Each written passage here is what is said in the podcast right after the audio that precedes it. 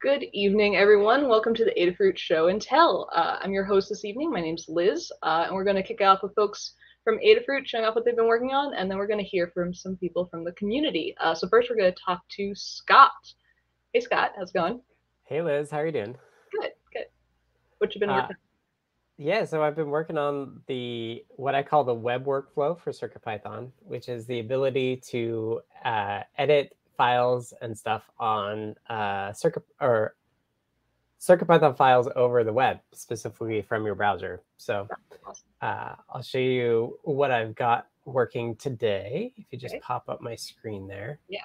So one thing I got working is if I do HTTP CircuitPython.local, Mm.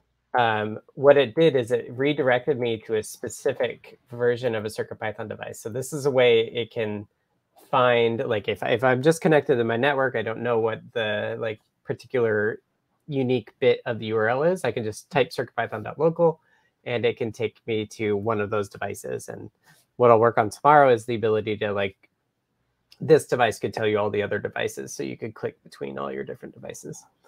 Um, but what I also got working is the file system. So if I add fs to the end of this, Mm. it's now listing everything in CircuitPy for me. That's great. Um, and I'm just playing around with the emojis. Nothing, none of this is final or anything.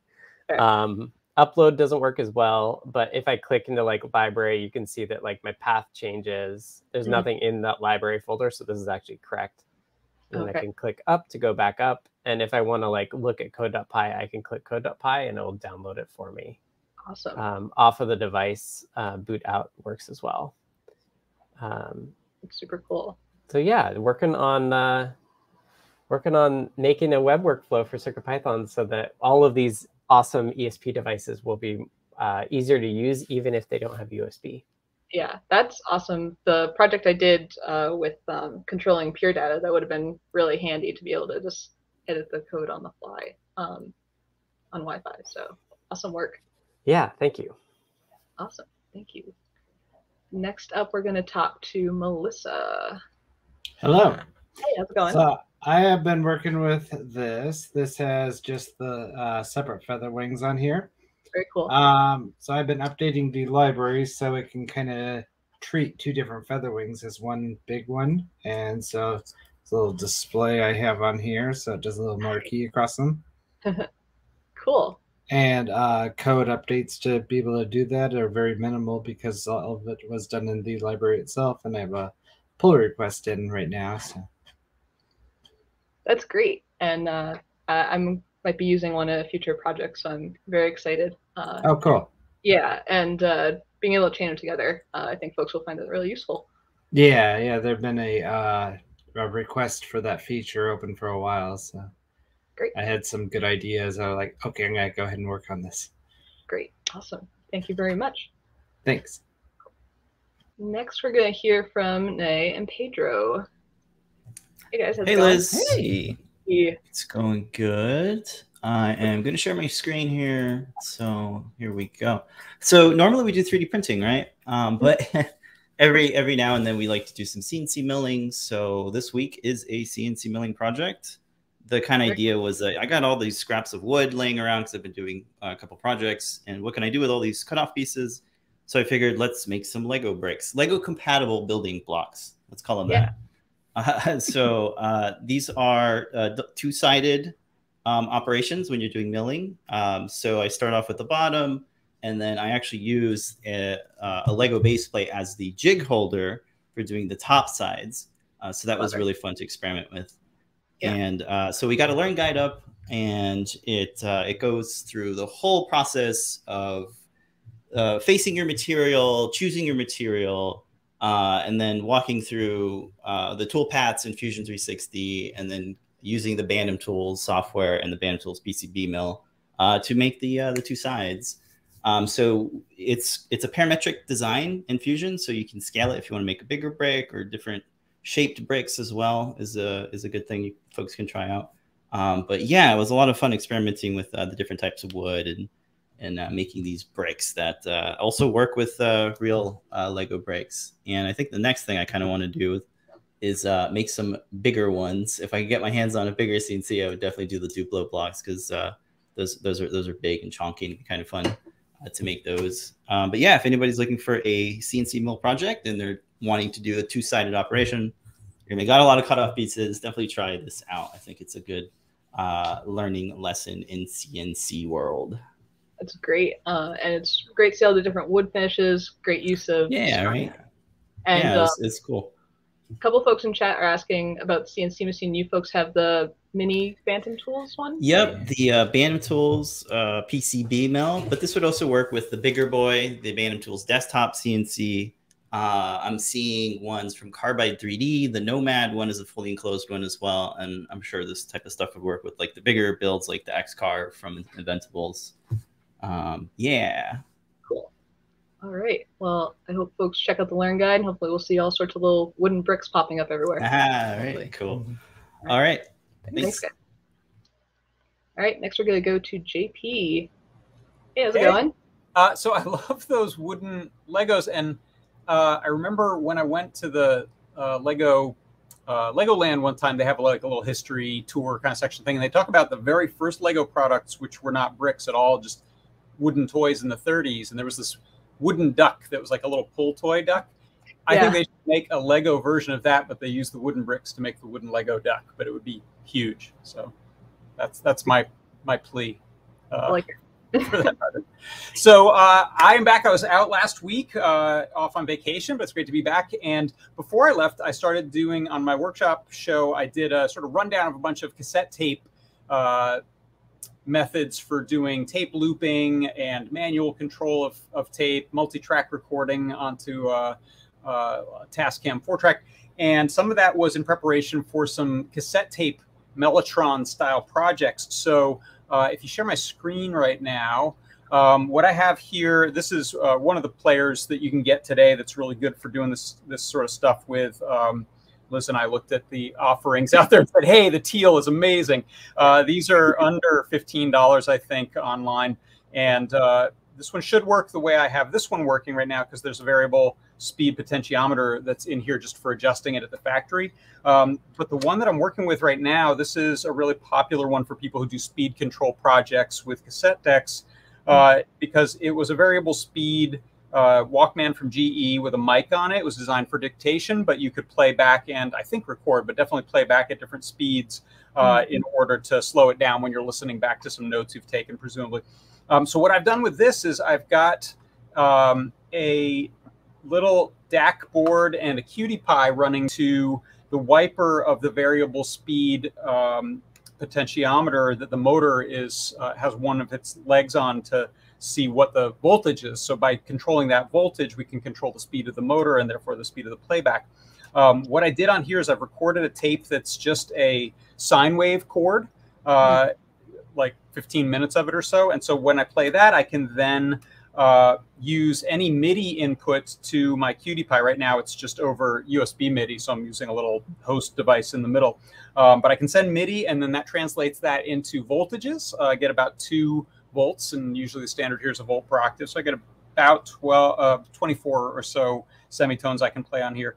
Uh, and then it's tape, it's warbly, it's kind of cool, and I'm running it through a little bit of an echo and a, amp over there. So what I'm gonna do is hit play here uh, and a little arpeggio so you can get a taste for it.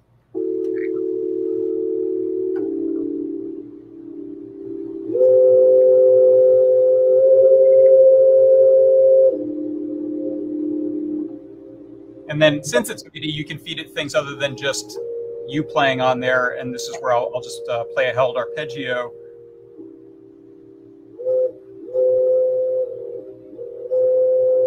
And then you can go and adjust things like rate of that.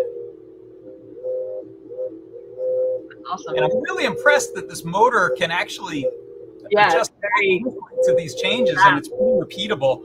Uh, it's not perfectly in tune, but it kind of hits the same notes every time. Yeah. Um, and it's a neat effect. It, it, if, if you go long distances, you can get sort of a portamento effect as it ramps the motor up. Hmm.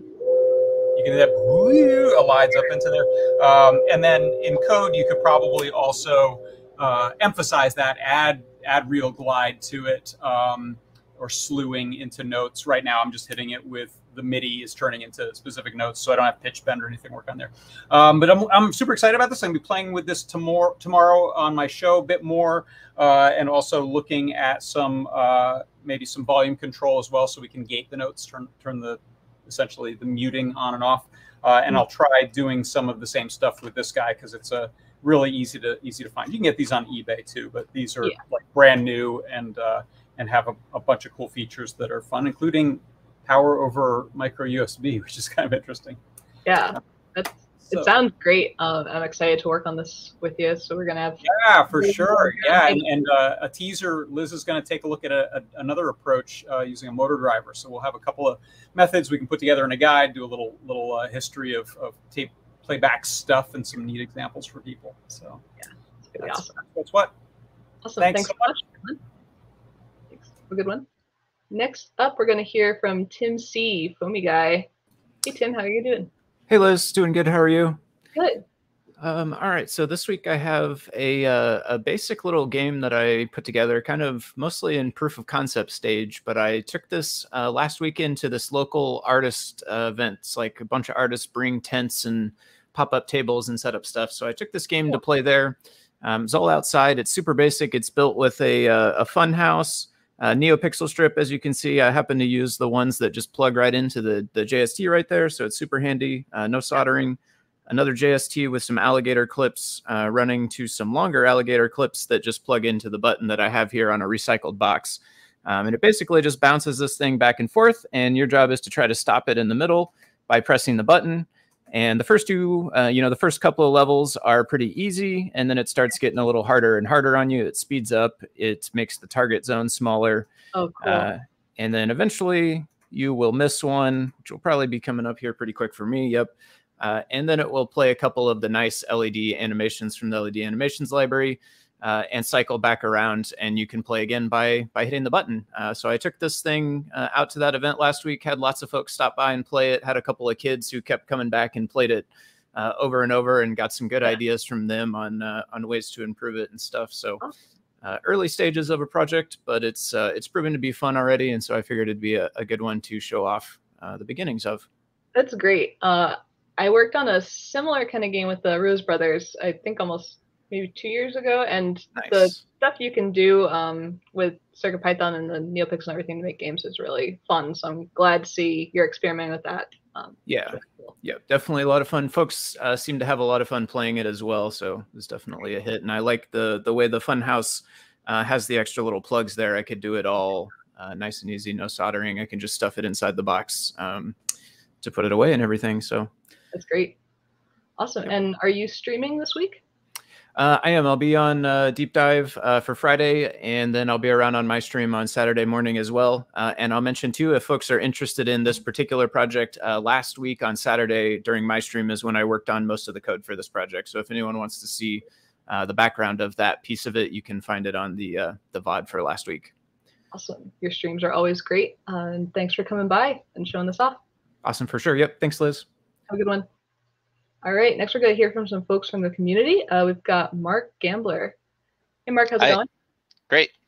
Hey. Uh, something I've always wanted to build: a small heads-up display. This Ah, may or may not look as good through the can see. camera, yeah. Very uh, but so far, yeah, it's just using a Google Cardboard lens oh, okay. a little 3D printed enclosure I made. Uh, the ESP32 S2 TFT works great just as um the just to have the screen and the microcontroller all in one to hook into the device. Yeah. And then I just ended up uh, soldering at one of the GPS modules I've got to it just as a sample of something to put up there. I'm still trying to find the ideal uh, ideal thing to put in my eye as I walk around, but uh, something I'm working on. But very quickly, I was working on something else at the same time, literally up until the start of the meeting. I'm going to share my screen. Mhm.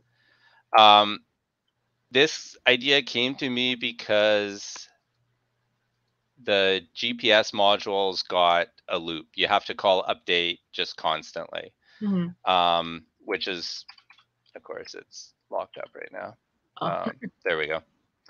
Um, but async IO is perfect for something like this. Yeah. So the problem is, is async IO can still block. You still have to call await on things. Hmm. And specifically the GPS module uses serial over the UART and that can block when you're reading.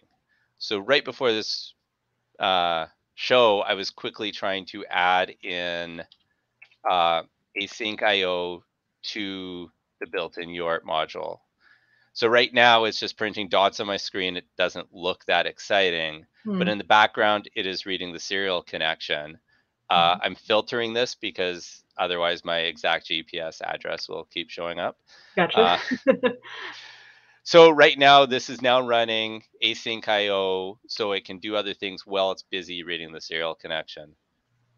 So I hope to have this expanded on some more, but it's a start at least.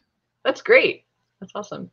And async IO, it's really powerful. It's been cool to see you use it, and um, I hope more folks start to use it too, because I think it really expands possibilities. CircuitPython.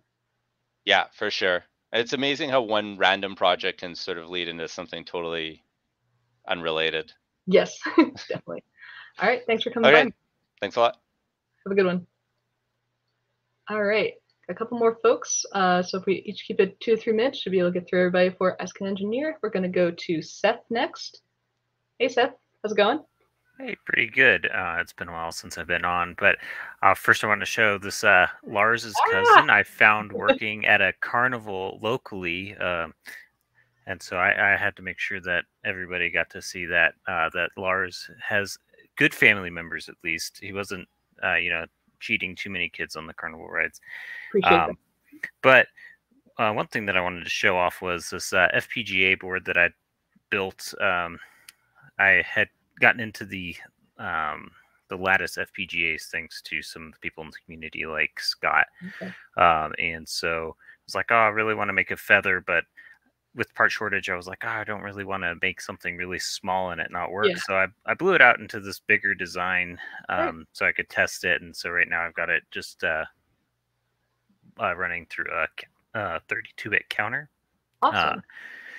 So I was just blinking some LEDs, kind of like a fun way to verify the design, and hoping to uh, get the smaller feather board sized on it uh, soon. So it's kind of a, a fun, exciting thing to do.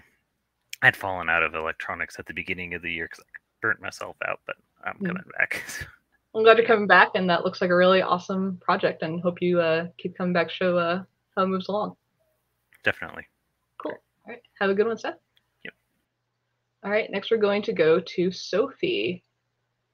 Hey, Sophie, how's it going? Hey, hi Liz. Hi everyone. Um, I've been doing a lot of 3D printing on fabric, and um, I've been doing it for a while and experimenting with different formats and stuff. And I've been doing a lot of like flat 3D printing on fabric where the pieces are really um, short, so they're kind of quick prints, and I can cover a large area quickly. But I wanted to try to do some like more dimensional printing on fabrics, so I made this crazy thing. Oh, it's so necklace cool. or like a collar. Yeah. Um, and uh, yeah, it's super dimensional. It's like um, this is probably two inches high or maybe an inch and a half or so. Okay. Um, and maybe a quarter inch thick each piece. So it took about two days to Oh. print this. Yeah. But it's all printed on fabric, and then I backed it on um, on some silk fabric, so it's really stable. And then I hid some electronics in there, so these kind of dots um, light up. And so it kind of, I'll show you what it looks like, you know, on a humanish figure. Um, I've got the lights are just um, neopixels, and I have a. Oh, before I stick it on, I'll show you. I have a uh, trinket, Very cool. ancient trinket, uh, but it still works. Yeah. And um, and then I just have like the wire running down to a battery pack, and Mhm. the thought is you just like clip that to your dress or something, Perfect. Yeah. and then and it just you know it's kind of like a ruff or um, a collar, and it has Yeah. this unexpected like kind of weird Percussive. sound thing Yeah. going on. I think there is some sort of percussive instrument that has that kind of vibe where it's kind of foldy and it makes um that kind of yeah, yeah like a rattle kind of a noise. yeah Very yeah, cool. I didn't expect it, but it has it ended up having that quality. Great. So yeah yeah, just another weird uh 3D printing on fabric experiment. it looks awesome and uh, it's cool to see it um i've seen folks you know print on the mesh like you were showing but to see it on the silk um that's really cool i didn't realize you could do different types of fabric Yeah, and um some other people like David Shorey, he prints on all kinds of different substrates. Like oh, okay he's printing on like paper, like uh rice paper and s- uh, steel mesh and stuff like that. I'm still printing on mesh in this fab in this piece, Mm. but then I'm backing that onto Oh, silk and Okay. sewing it down. Yeah, because the mesh actually just is a really nice way to like A adhere grab. it really well. Yeah, Yeah, it grabs probably like the um, textured build plates almost but Exactly. Yeah. Yeah. Yeah. Yep. awesome thank you for coming by sophie always great to see what you're working on Thanks for having me. Good to see everyone. see ya. all right and next we are going to go to john Hey Liz. Doing all right. How are you? good good what you been working Uh, so a while back I came on here and showed off my uh, uh, my keychain backup holder. right Uh, I was using the Omega 2. Uh, there's not much of a community around the Omega, Omega 2, so I've been working on a new version uh, with a Raspberry Pi in it. So, Okay. so uh, the reason I, I went with the Omega 2 is I wanted to have the, the USB ports on the front, right? hmm um, so you just plug it in here. But uh, it doesn't seem too bad. I can get it in there pretty easy, yeah and so uh, that's my my next version that I'm doing with the Raspberry Pi. excellent Uh, pretty exciting. But uh, so the next steps on this, now that I have the case for it, I'm gonna update my software so it'll support the Raspberry Pi with the encrypted file system and uh, have the install so it's really easy to set up. But that's what I've been working on. That's great, and uh, I I think your project's so cool. Um, like being able to have the backup on you. Um, that's really great and awesome that you're going to be porting it to the Raspberry Pi. yeah, it's I, I love using it. So I, I'm I'm hoping I can find some other people that think it's awesome too and can help me out on it. So Yeah, totally. All right, Cool. thanks, John. thank you. Thanks. See ya. And last but not least, we're going to have Cedar Grove play us out. Hey there. How's it going? Well, I've been on a, and Liz, how are you? Good. How are you? Good. I've been on a quest, and the quest is to put brightness controls on all of the displays. So it started with the Titano. I was putting an HP calculator on here, and uh, I found that the brightness range of the Titano wasn't the same as the Pi. Oh, I think you froze up. I'm back now. You're back. Yeah, I can hear you. Okay. Well, I'll just cut to the, the chase then. Um, the most difficult brightness control I found was RGB LEDs. Mm, yeah. And um, the problem with this is that it takes an FPGA or something really powerful to get into the background of the display and make some changes. But I found a technique to use with Display I/O. Here's a potentiometer. Get Okay. this in front of me. And I can control Oh, awesome. I can control the way the RGB is being interpreted by Display I/O, and then adjusting it and the gamma of the brightness for the screen.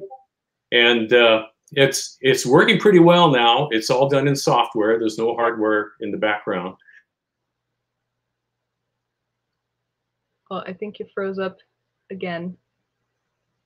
Um, but uh, I'm gonna find that uh, to be really handy. Uh, I know I've needed to use that a couple times to adjust brightness and everything. Um, uh, but I think Cedar Grove's internet has gone out. Um, but thank you for showing that, and that's going to do it for tonight's show and tell. Uh, thanks everyone for coming by and showing your projects. Uh, and Ask Engineers is going to be starting up in five minutes.